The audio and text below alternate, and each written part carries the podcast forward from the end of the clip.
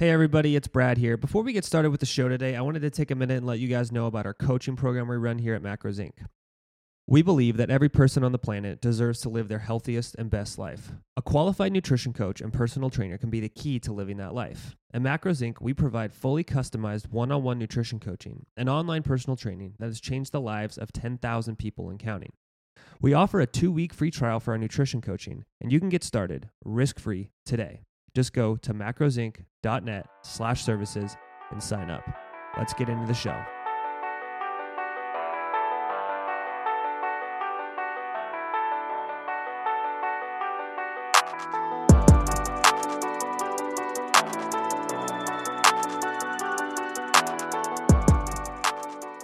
Welcome back to episode number four of season two of the My Take podcast. Today we're talking about how to protect your heart, otherwise, how to think about cardiovascular disease, why in business you either need to be first, be smarter, or cheat. And we don't cheat. And we're going to talk about the ratio of curiosity to ego. Let's get into the show.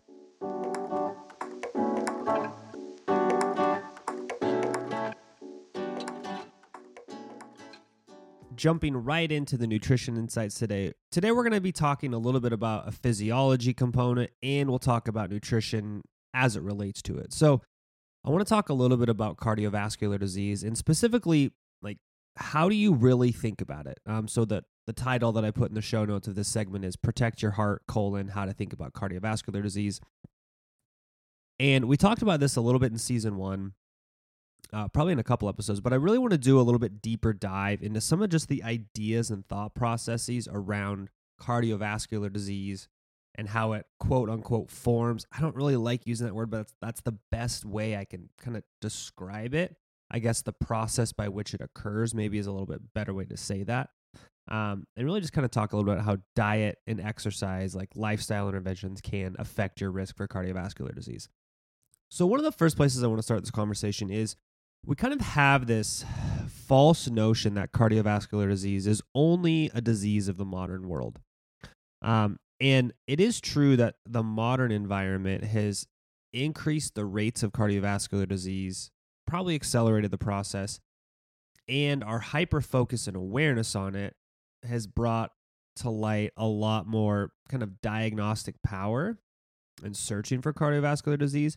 But I want to make it very clear that cardiovascular disease has been around as part of the kind of human condition for a long time. In fact, there's papers that have been published in Nature that show that there is like arterial calcification, which is a, one of the cardiovascular disease processes that occurs um, for thousands and thousands of years, right? Um, like definitely not modern times. Like here's a paper. It's published in Nature in 2013 title is Mummies Reveal That Clogged Arteries Plagued the Ancient World.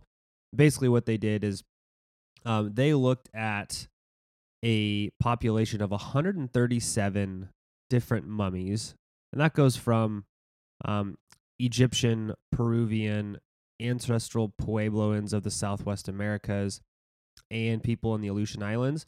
So they, these are people who are like in the Egyptians in this time frame. They definitely were more kind of agriculture based. Then you had people who were more hunter gatherer based. So this isn't like that whole oh we switched to grain and agriculture. It's definitely like a good mix of people. And at 34%, so 47 out of 134 mummies had definite or probable atherosclerosis, so like calcification and calcified plaques in the walls of artery or along the expected course of an artery. So this is something that's been around for for I don't want to say forever, but a very long time. And this makes sense when you think about how cardiovascular disease forms in the body and how we really should think about it. So, one of the things that I want to kind of just set the stage with is people need to think about cardiovascular disease itself as a process, right? You see the physical manifestation in calcified plaques, in, you know, clogged arteries, in, you know, cardio uh gosh, I can't even think of the word hypertrophic cardiomyopathy. I did my dissertation in that area, so I should be able to pronounce that. Um, but it is a process that occurs over long periods of time. And we know this from like a molecular physiology level. And we also know this from kind of a like logic thought process, right? There's a very good reason why people who are older have higher rates of cardiovascular disease. It's a de- it's a disease that takes a long time to manifest in terms of like the process is a buildup process and the process is continual exposure to risk process. And so it takes a long time for this to manifest. Now it can manifest earlier in life, it can manifest later in life. It depends on, you know, your physiology, the rate of exposure to risk, all sorts of things. But it's really important to understand that it's like a process that manifests over a long period of time. And the key idea to understand is that it really is about risk accumulation over a lifespan, not a single individual risk at a given point in time, but risk accumulation over a lifespan. So, for example, here's just some things that we know contribute to cardiovascular disease. We know that smoking contributes to cardiovascular disease. We know that having high cholesterol is a risk factor for cardiovascular disease. Now, we can have a separate podcast talking about the mechanisms of cholesterol and cardiovascular disease and whether it's LDL or LDLP, or that's a different discussion. But we know that regardless, having high levels of lipids in your blood is a increased risk factor, which means if they are present, your risk of being diagnosed with cardiovascular disease in the five years following that test is substantially higher than somebody else normal, right? So it's it's a risk measure, not necessarily a causal mechanism measure, right? Um, so we have smoking, lipids, blood pressure, blood sugar, genetics. There are genetics that increase your risk for cardiovascular disease. They associate to a lot of metabolic things, and then kind of overall metabolic state. Um, and there's some other things. We'll just take those as kind of the top, let's just say six. Now, it's really the cumulative exposure to those risk factors over time, right? Do you have a 60 day period of your life where you have elevated blood lipids? Do you have a five year period? Do you have a 10 year period? Did you smoke for a year? Did you smoke for 20 years? Did you have high blood pressure for a year, for 20 years? Did you have high blood sugar for a year or 20 years? Did you have, I mean, your genetics are obviously your whole lifespan. Did you have type 2 diabetes where you have disordered metabolism for a year, for two years, for five years, for 10 years? And so the best way to think about cardiovascular disease and its development is the progression of risk over your lifespan, right? So if you maintain, you know, a healthy body weight, your blood lipids, your blood pressure, your blood sugar, you don't have any disordered metabolism your whole life, you're going to have on the lower end of the spectrum for cardiovascular disease risk. But your risk is never going to be zero because it's a process that's part of physiology, right? You have lipids floating around your body, you have blood pressure changes, you have genetics, you have clotting things that are going on in your body that can contribute to you know some of these plaques. Um, you have a lot of things that can occur right? So there's a reason why you can be a otherwise healthy fit 40 year old and, and drop dead of a heart attack right? But there's things you can do to mitigate your risk. Um, and i gave a lecture on this and i should probably do this like as a live lecture with all the slides and everything um, in our group because i think it's an interesting discussion but those are the things to think about, right? You can change the trajectory of that risk based on how you mitigate the different risk factors, right? Do you have one risk factor that's elevated or do you have all five? And how long have you had those? So that's really the way to think about cardiovascular disease. One is it's a process that really, for all intents and purposes, is kind of the manifestation of regular human physiology. The rate at which that disease progresses or initiates and then progresses is a function of the risk factors, right? And we talked about those, and I can give you guys a full list of those. I think it's like, you know, 15, 20 key risk factors. And then how are those managed over the course of, of time? Um, so, how does lifestyle affect cardiovascular disease risk? So really there's there's two main ways that lifestyle and we'll call it diet and exercise affect cardiovascular disease. There's directly and indirectly. I want to talk about the indirect first cuz I think that's a little more straightforward, right? If you diet, I'm just going to use that term very loosely. Let's say you have calorie restriction, you reduce calories and that drives you to lose weight. What that's going to do is that's going to lower your BMI. It's going to lower your lipids, It's going to lower your blood pressure. It's going to lower your fasting blood sugar. It's going to improve your overall metabolism. Right? And that's you've basically reduced five of the main risk factors for cardiovascular disease pretty substantially just through diet alone, right? So you've drastically reduced risk factors, which reduce your overall risk. Now, it doesn't prevent you from getting cardiovascular disease, but it does reduce your overall risk factors in that kind of like risk load over time, right? That's that's one. Exercise, same thing, right? It can help drive a calorie deficit. It can affect your blood pressure directly, right? We know that exercise, regardless of weight loss, can lower systolic blood pressure, you know, two to three milliliters of mercury.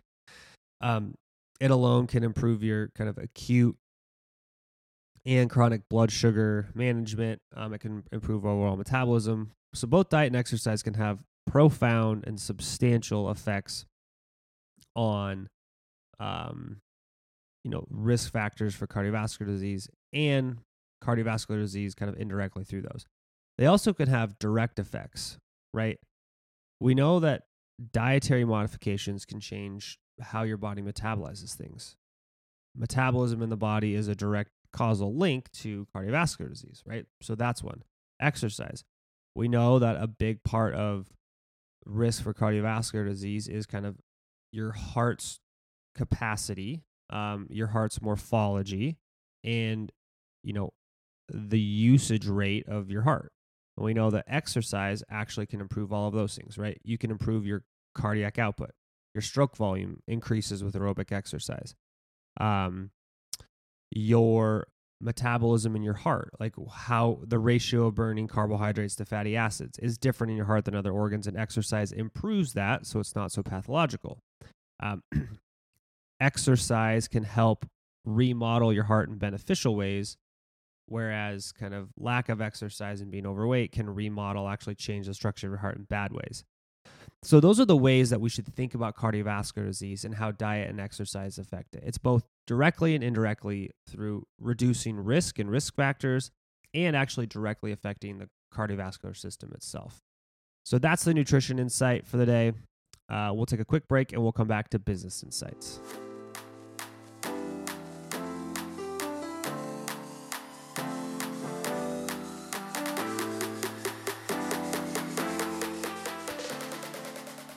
All right, as we jump into this business insight, I want to just play a quick movie clip for you guys because this is kind of the where I got this idea for this segment from. I, I haven't watched this movie in a while, but I was just thinking about this idea the other day, um, specifically as it relates to kind of where Macros Inc. is in the history of its company, um, you know, its its company life, and some of the thought processes I've had just around building the company, um, kind of alongside you know the rest of the team and just kind of seeing ourselves in the industry. And I'll just want to play this short clip for you guys and then we'll kind of talk about it.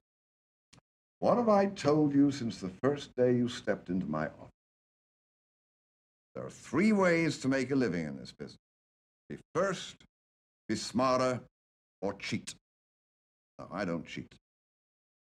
And although I like to think we have some pretty smart people in this building, it sure is a hell of a lot easier to just be first. So that clip is from the movie Margin Call, where they all kind of everybody comes into the boardroom in the middle of the night, and this is really talking about the 2008 financial crash, and you know basically they were the first people to see that all of these kind of mortgage-backed securities and these uh, you know collateral default is it credit debt obligations so all these things that kind of cause a financial crash. They were basically the first in this movie they're the first person to see what was really going on so they dumped all their positions on other people to just unload all of their risk. Um, and it's always just awesome to hear jeremy irons talk in anything he does. He's just such a good actor. But um, really just this idea of when you think about business the way to succeed is you either have to be first you have to be smarter or you have to cheat. Now obviously like he said we don't cheat. Some people do it always ends up biting him in the butt. But there's there's kind of this idea of be first or be smarter. Now, I want to give you examples of both and just give some nuance and some context to those.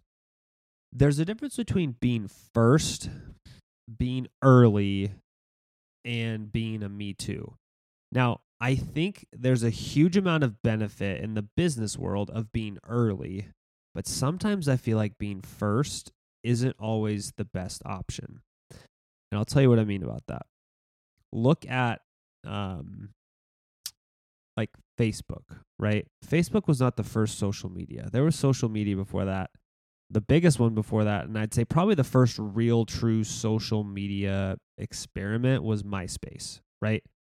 MySpace and Facebook, not that different. Facebook was early, right? They were very, very early in that game. MySpace, let's just say they were first. They didn't they didn't become Facebook, right? Facebook was early in the adoption process. Um, but they weren't first, but they won because they were early. Instagram was the same thing. Right before Instagram there was Tumblr. Tumblr was really the first like picture based um social media app. Instagram wasn't first, but they were very early. Um, you know, I'm thinking in in the online coaching space, right? We weren't the first to do it. We were very early in doing it at scale, right? We were not very early in terms of like doing any online coaching, right? People were writing blogs before Facebook, right? But somebody took that idea and built it out. So we weren't the first in the online coaching space. We were early in the online coaching company space, right? There was there were individual trainers doing stuff um, but we were really early in adopting that, right? We started like officially, I mean, 2016 was really when we first started like doing anything in this space. 2017 was when we took first clients. That was well before everything moved online with the pandemic. I mean, we had a three year head start with those things. Um, so being first and being early are definitely a you know we call it a first mover advantage. That's the kind of business school term which it's really funny. One of our employees um she's getting her mba right now which is awesome. I'm super excited for her. She's no matter what she does she's going to crush it in life. She's great. But she was interviewing me the other day um and for like a, a class project and we were just talking and it's just it was just funny because there was all the like business school jargon and stuff that we were like talking about and um, it was just kind of a, a, funny experience where you know neither Jay or I have our MBAs, um, and we're the people running the company, so it's just pretty funny. But um, yeah, so being first versus being early, I think being early is critical, um, but being first, depending on the industry, may not be critical. Now, if you're on a time sensitive asset like in the movie, obviously you have to be first. You're kind of screwed, but um, being early is definitely a huge piece.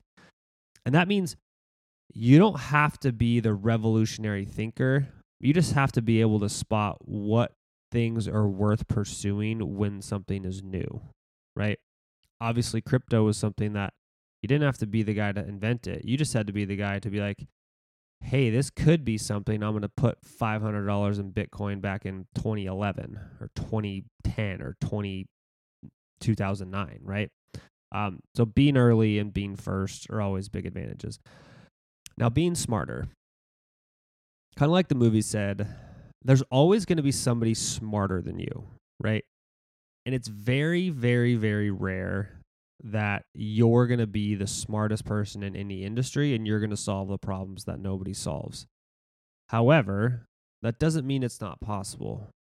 Um, I can think of maybe, gosh, two to three businesses who were not first and definitely were not early, but they succeeded because they were by far the smartest people in that industry. Um, and the the two people I can think of off the top of my head are people you recognized. One is Steve Jobs. I think Steve was by far the smartest person in the personal computing space and he was a genius like a generational genius of a understanding what people wanted even though they didn't know they wanted it and b people who didn't know people who didn't even want it he basically forced them to want it right? By creating a social movement around computation and personal computers that everybody wanted that even if they didn't want it. So he was a genius in that regard. Now, the second person um, you know regardless of what you think about him, and there's a lot of people who don't like him for some reason. Some are valid, some are just crazy ideas. But Elon took, you know, almost century old now industries, right? The car industry is over a century old. And believe it or not, the rocket industry is it's almost a century old now. Um, right? Wernher von Braun was developing rockets in the 1930s um, and early 1940s. So we're almost approaching the century for rocket engines. And Elon by far had the smartest approach to revolutionizing automobiles and space travel. And so it is possible to be smarter, but you really, I mean, if you want to revolutionize an industry, it's way easier to be early than it is to be the smartest person on the planet doing it. So just some business insights, you know, I think um, you know, as people think about starting businesses, depending on what scale you want to be at, um, be first or be smarter. And generally, being first is much easier. And you don't necessarily have to be first, first. Um, you just have to be early. So um, that's it for the business inside. We'll take one more quick break and then we'll come back and we'll jump into the what am I learning today.